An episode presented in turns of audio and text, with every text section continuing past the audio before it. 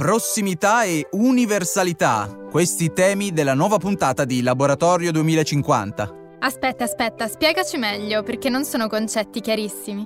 Beh, poi capiremo tutto insieme con i nostri ospiti. Comunque basti dire per ora che ne parliamo con Massimiliano Falcone a proposito dell'Earth Day, e di prossimità invece parliamo con un maestro, Ezio Manzini, professore emerito al Politecnico di Milano, appunto, che ci parlerà di abitare la prossimità urbana.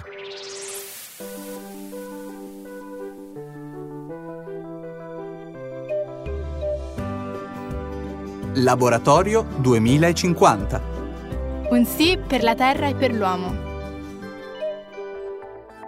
Macrocosmo e microcosmo. Questi due poli ci fanno compagnia in questa nuova puntata di Laboratorio duemilacinquanta. A proposito di universalità, vogliamo parlare dell'Earth Day e abbiamo convocato quindi un, uno dei referenti, uno degli attivisti per l'Europa, nonché professore universitario, Massimiliano Falcone. È davvero un piacere averti con noi, grazie della disponibilità. Partiamo allora subito con la storia dell'Earth Day. Grazie a te. La storia avrei bisogno di moltissimo tempo, perché sono cinquantuno anni che esiste questo Earth Day, ma diciamo solo qual è l'origine, perché potrebbe essere interessante. Erano gli anni del sessantotto sessantanove, quindi un attivismo su vari fronti, era il periodo delle grandi prese di coscienza e, chiamiamole, prime rivolte studentesche, manifestazioni, e c'era anche il periodo eh, delle varie guerre, dell'attivismo e del pacifismo negli Stati Uniti d'America. In quel periodo storico un ragazzo che si chiama Denis Hayes era uno studente di Harvard e insieme a un senatore americano, si chiama Nelson, iniziarono a immaginare all'interno di una conferenza dell'UNESCO del sessantotto che si svolse a San Francisco, che tra l'altro è la patria della Beat Generation, quindi stiamo parlando di, un, di quei movimenti di quegli anni, iniziarono a immaginare una giornata da dedicare alla Terra. Si pensò all'inizio al primo giorno di primavera nel nostro emisfero, quindi Uh, il ventuno marzo, uh, poi uh, si scelse questa data del ventidue aprile, ci lavorarono qualche anno e la cosa bella è come ci lavorarono, ovvero sia tramite dei teach-in. Sono uh, dei dibattiti che avvengono tra docenti, ricercatori e studenti su delle tematiche calde, quindi sono dei momenti, dei brainstorming li chiameremo oggi, delle riflessioni uh, per avanzare lo stato di conoscenza e di consapevolezza su delle problematiche particolarmente sentite in quel momento. E le problematiche che in quegli anni erano i primi uh, gabbiani intrappolati dal petrolio, quello che era successo con la pollution, con l'inquinamento a Santa Barbara, uh, la fuliggine che uh, ricopriva i visi delle persone che si svegliavano nelle città vicino a Filadelfia, vicino ai grandi centri uh, dell'automotive di quegli anni, iniziarono a far pensare questi attivisti e questi studenti a sensibilizzarli sul tema del, dell'inquinamento, un tema che oggi tutti conosciamo ma che all'epoca era ancora, diciamo, vergine. Eh, questi ragazzi tornavano a casa, tornavano a casa con eh, i social dell'epoca, dei ciclostilati, delle fotocopie, tornando dai genitori dicendo: mamma, papà, guardate che il problema vero di oggi è questo. E riuscirono quindi, partendo dal basso, con una vera campagna che direbbero gli anglosassoni grassroots, quindi che parte proprio dalle radici, tornarono tornando a casa, iniziando a sensibilizzare i propri genitori, che in parte perché il tema era interessante, in parte per non voler sentire i propri figli e quasi per noi dire vabbè, andiamo a vedere che cosa si dice, si riversarono in strada manifestando con un numero eh, certificato di venti milioni di manifestanti, tutti in un giorno, il ventidue aprile millenovecentosettanta.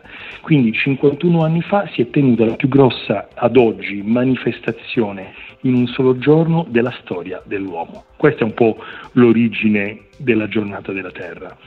Quello che è interessante è esattamente questo, il collegamento con oggi, perché con oggi, con questi anni, ehm, come si è riaperta la tematica della lotta al cambiamento climatico, come sta andando avanti, eh, perché alcuni risultati non sono stati raggiunti nonostante questa enorme sensibilizzazione, perché l'Earth Day, che adesso è presente in centonovantatré paesi con le giornate della Terra locali, con lo slogan nuovo che non è più il giorno della Terra il ventidue aprile, ma ogni giorno è il giorno della Terra, eh, quindi stiamo parlando della più globale delle associazioni per la tutela ambientale, eh, eh, siamo arrivati nel duemilasedici, duemilaquindici, duemilasedici, duemiladiciassette ai primi movimenti giovanili, quelli che tutti conosciamo associati al nome di Greta, i Fridays for Future e tanti altri movimenti che si sono originati intorno a questo gruppo.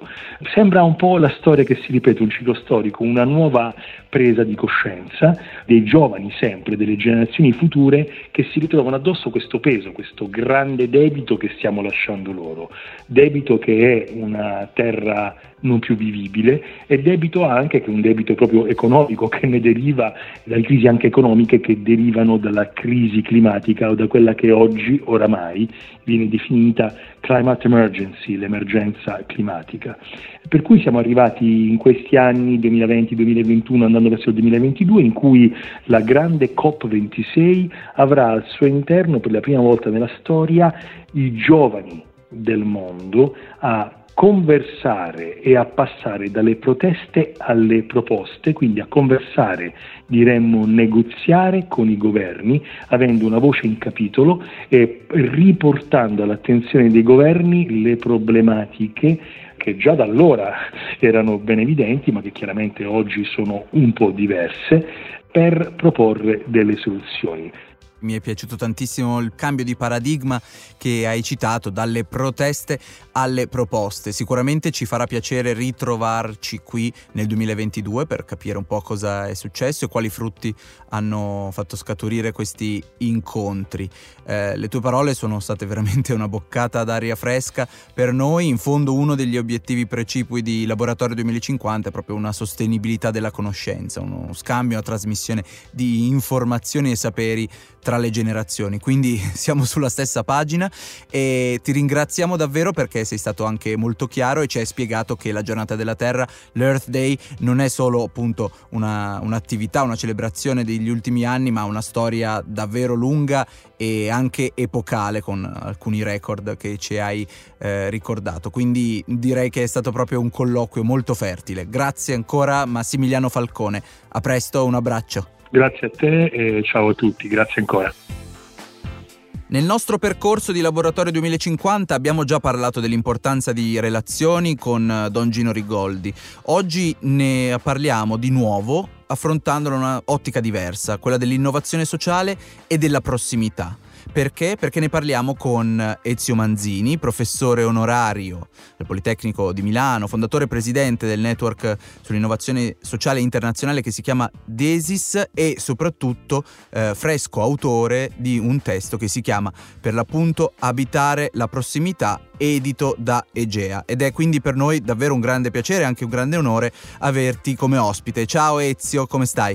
Ciao, bene, sono contento di essere con voi. Direi appunto di partire subito con questa piccola chiacchierata su eh, il connubio tra innovazione sociale e prossimità relazionale, questa formula un po' particolare ma che contiene tanto valore. Certo, fammi dire una cosa su questo termine che ai più può anche sembrare un po' difficile, della prossimità relazionale. Cioè, quando le persone parlano di prossimità, Eh, la prima cosa che viene in mente è la prossimità fisica, che è molto importante. Allora questa prossimità, che è intesa come avere ciò che ci serve, i servizi che ci servono, avere accesso ai banalmente ai negozi, alle cose che possono servire nella nostra vita quotidiana a una distanza non grande da dove si è, è certamente un aspetto di grande comodità individuale ed anche di un, un valore ambientale, perché riduce la necessità di spostamenti non desiderati. Quindi se le città, le persone potessero trovare,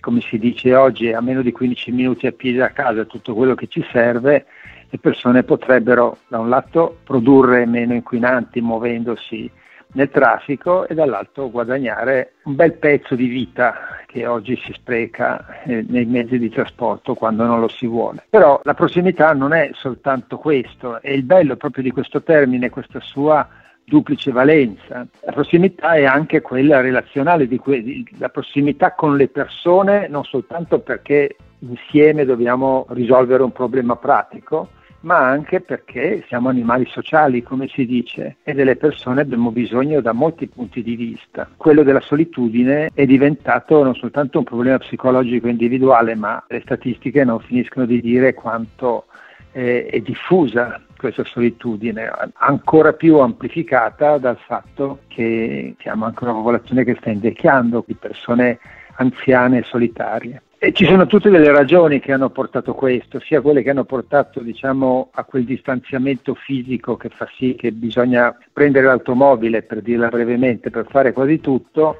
e sia le cose che hanno portato al distanziamento personale, relazionale, e abbiamo capito che entrambe devono in qualche maniera essere rotte. Rispetto a questo, e tornando quindi, mettendo a fuoco la questione della prossimità relazionale, spesso si dice che è importante fare qualche cosa per rompere questa condizione di solitudine e quindi in qualche modo di ricostruire tutte quelle forme sociali che ci davano supporto psicologico ma anche pratico nella tradizione delle nostre società e delle nostre città. Il problema è come si può fare a farlo. La prossimità relazionale, cioè il fatto di sentirsi vicini ad altre persone, non è una cosa che può essere fatta per decreto, cioè non si può eh, come dire, progettare che le persone abbiano una buona relazione reciproca. Questo avviene eh, perché le persone si sentono nelle condizioni di farlo, nel loro spirito. E quindi eh, sembrerebbe un po' un paradosso dire beh, dobbiamo fare qualche cosa per sviluppare la qualità delle relazioni, quando le relazioni non possono essere comandate per decreto, non possono essere progettate come si può progettare una qualche cosa che ha una sua dimensione fisica e funzionale. E qui appunto entra in gioco questa duplicità del termine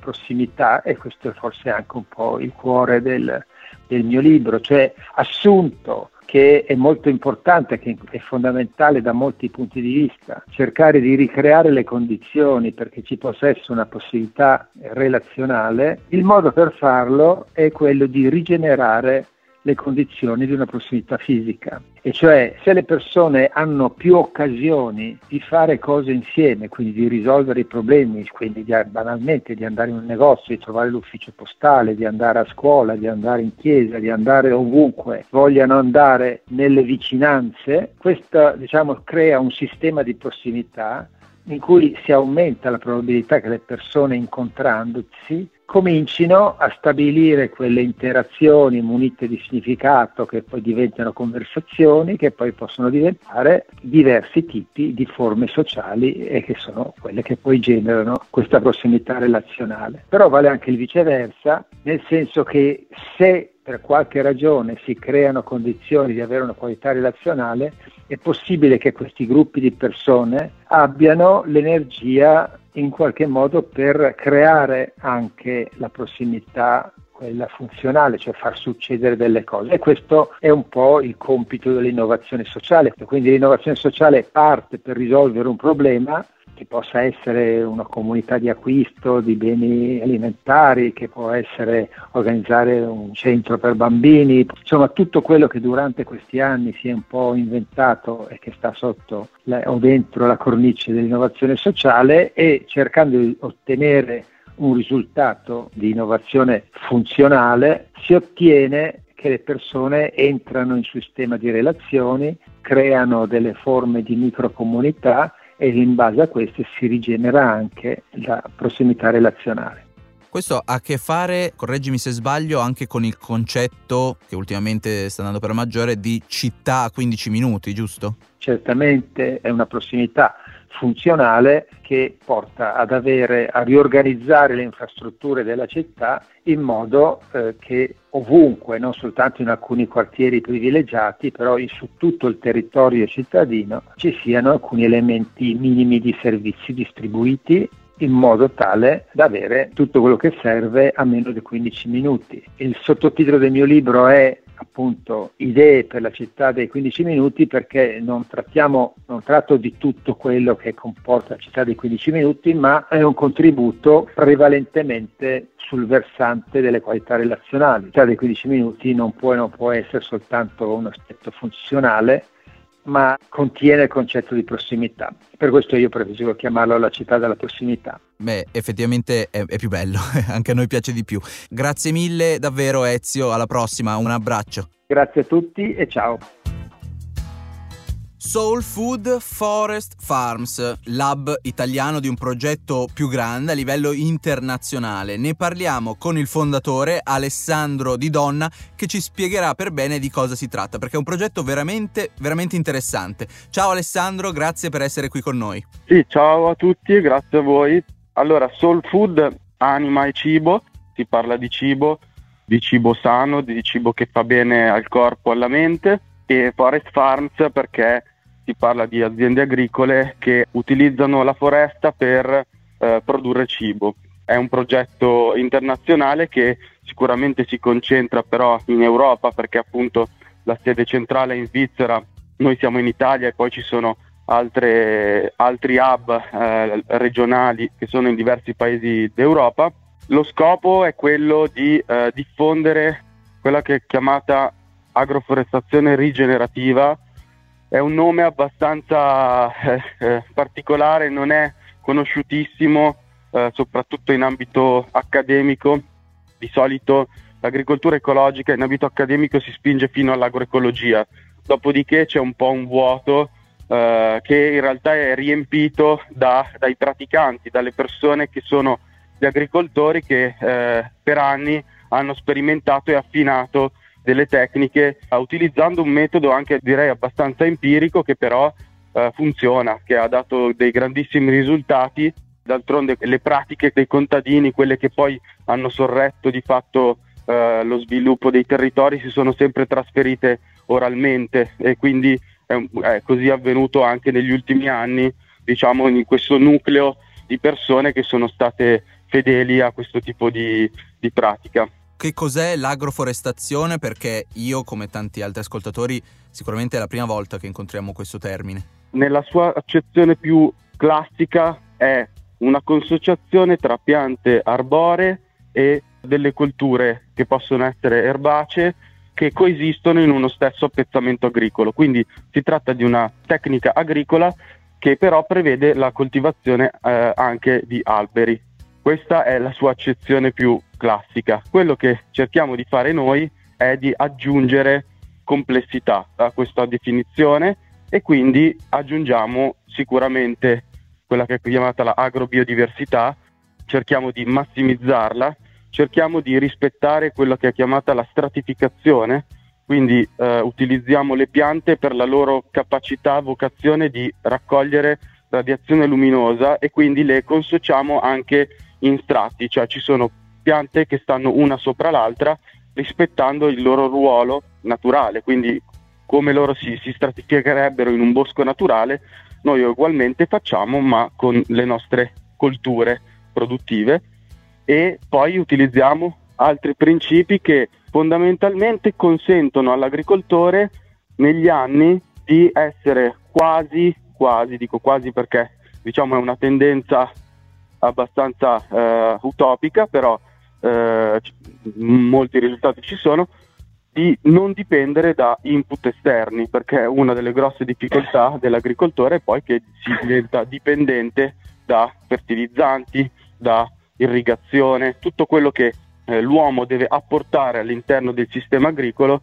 Eh, noi cerchiamo di annullarlo semplicemente utilizzando i processi naturali, che sono quelli che fanno evolvere gli ecosistemi da circa quattro milioni di anni. Quindi abbiamo capito il come, adesso ci interessa capire il cosa. Che cosa fa Soul Food, come lavora, qual è il modello di business di questa impresa sociale? Noi ci riferiamo eh, principalmente a settore emergente della compensazione del carbonio, che brutalmente chiamato il greenwashing. Diciamo che chiaramente abbiamo poi una, una serie di vincoli etici, e eh, diciamo la, la, la cosa che ci contraddistingue è che noi riportiamo questi fondi in progetti locali, in progetti che sono alle porte della città di Milano al momento, ma anche di altre città in futuro, e sono eh, progetti reali, concreti, dove eh, ci sono già comunità di riferimento. Uh, quindi dove diciamo il beneficio, oltre a essere ecologico, è sicuramente anche sociale, e quindi fondamentalmente noi assistiamo per uh, un tempo che può variare dai due ai quattro anni le aziende agricole in questa transizione ecologica, aiutandole, sostenendole nella ricerca appunto di fondi tramite la C S R e anche bandi pubblici nazionali, internazionali, e poi quindi formando le nuove generazioni di attivisti, di contadini, di manutentori del territorio che poi comporranno l- il substrato umano che serve ed è fondamentale per effettuare la transizione ecologica, perché è chiaro che non possiamo solo piantare alberi se poi la comunità rimane distaccata e distante dal senso, dalla cura di queste piante, no? Il tuo collega Giuseppe, tra l'altro, mi aveva detto che voi addirittura fornite materiali e strumenti. Sì, esatto. In questo pacchetto che noi componiamo, chiamato Transition Package, all'interno di questo, di questo pacchetto, che appunto può durare due o quattro anni, c'è tutto quello che serve all'azienda per rendersi autonoma, effettuare la transizione, quindi cominciare a piantare gli alberi in un sistema che permette all'azienda di continuare la propria produzione nel caso in cui ce l'ha. Per dire, ci sono aziende orticole o aziende cerealicole in cui noi inseriamo dei filari arborati e quindi poi aggiungiamo, diversifichiamo un po' la produzione e forniamo anche i macchinari che servono per entrare dentro questi filari e mantenere le piante correttamente, mantenere il sistema correttamente, perché poi sono, da un punto di vista tecnico, queste pratiche ad oggi sono indietro rispetto a, alle pratiche più convenzionali e più anche distruttive, perché in realtà il mercato anche tecnologico è andato in quella direzione. Ci sono aziende, per esempio questa azienda a cui noi ci stiamo riferendo, che è un'azienda svizzera di ingegneri, che sta sviluppando prototipi molto molto importanti per far risparmiare tempo, costi, e davvero i risultati si vedono. Noi abbiamo utilizzato questo macchinario ed è stato eccezionale il lavoro. In un passaggio solo si fanno quello che tu fai con i macchinari convenzionali in tre passaggi. Sono davvero costi che vengono risparmiati. Ci vuole tempo e questi macchinari devono essere affinati, perché appunto sono dei prototipi. Quindi, sintetizzando, voi aiutate agricoltori e cooperative agricole a eh, interfacciarsi con aziende per ricevere dei fondi che eh, codeste aziende comunque devono per forza erogare tramite la C S R, la Corporate Social Responsibility. Chi fosse interessato invece come vi trova sul web? w w w punto soul food forest farms, lunghissimo ma poi diventa anche carino da dire, .org. E eh, a breve ci sarà anche il sito italiano, poi ci può scrivere alla mail italy chiocciola soul food forest farms punto org. Benissimo, allora abbiamo tutte le coordinate eh, digitali per contattarvi. Ti ringrazio ancora, Alessandro Di Donna, fondatore di Soul Food eh, Forest Farms Italia. Un abbraccio, a presto. Grazie a voi, a presto, ciao. Per la lettura di questa puntata di Laboratorio duemilacinquanta abbiamo scelto il testo pubblicato in questo periodo dal professore Ezio Manzini, che abbiamo intervistato poc'anzi, e quindi lascio la parola a Celeste, che ci legge un passo tratto dal libro Abitare la prossimità. Considerando la sua dimensione funzionale, la città delle prossimità ci appare prima di tutto come una piattaforma tecnica e sociale, grazie alla quale tutto ciò che serve e tutto ciò che si deve fare quotidianamente sta a pochi minuti a piedi o in bicicletta da dove si abita. Questa prima descrizione delle proprietà delle città delle prossimità ha il pregio di essere semplice e chiara, e di farne intuire immediatamente alcune possibili qualità. È una città che, eliminando la mobilità obbligatoria, riduce il traffico e l'inquinamento che ne consegue, e con questo restituisce alle persone tempo di vita e spazi pubblici. Il tempo che prima veniva impiegato per andare al lavoro, a fare la spesa, all'ufficio comunale, e le strade, le piazze, i marciapiedi che prima erano occupati dalle auto. Per questo la città delle prossimità è anche una città che permette ai bambini di andare a scuola a piedi e giocare nelle strade, e gli anziani di passeggiare sentendosi sicuri e trovando nelle vicinanze tutto ciò di cui hanno bisogno. Questa idea di città, proposta a partire dalla distribuzione sul territorio delle sue funzioni, non è certamente nuova. Trova le sue radici nelle idee di unità di quartiere, avanzate all'inizio del secolo scorso, e da allora è stata presa in considerazione per diverse città del mondo. Inoltre, in molte altre città sono stati fatti dei passi in questa direzione, sebbene non sia stata utilizzata questa espressione. L'idea è stata rilanciata con forza come la Ville du quart d'heure nel duemiladiciannove da Carlos Moreno, un professore franco-colombiano che lavora a Parigi, e dalla sindaca Anna Hidalgo, di cui Moreno è consulente, che ne ha fatta la bandiera della sua vittoriosa campagna per la rielezione a sindaco della capitale francese nel duemilaventi.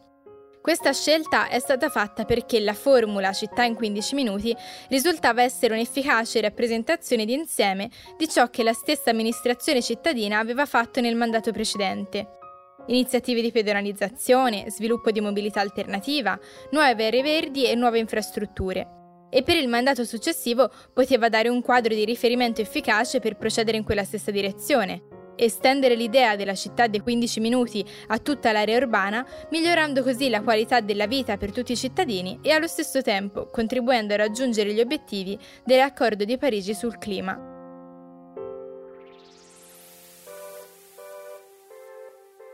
E così, grazie ai nostri ospiti, abbiamo capito quanto sia importante avere una visione globale del nostro pianeta e poi agire localmente nelle nostre comunità. Concordo, e infatti mi sento anche questa volta di ringraziarli davvero. Sto parlando di Massimiliano Falcone di World Bank, che ci ha parlato dell'Earth Day, e dell'emerito professore Ezio Manzini, che eh, anche con il suo libro Abitare la prossimità ci ha parlato e ci ha spiegato l'importanza delle comunità locali. Grazie a tutti per averci ascoltato e vi attendiamo alla prossima puntata in cui parleremo di un bene preziosissimo, l'acqua. Ciao! Ciao.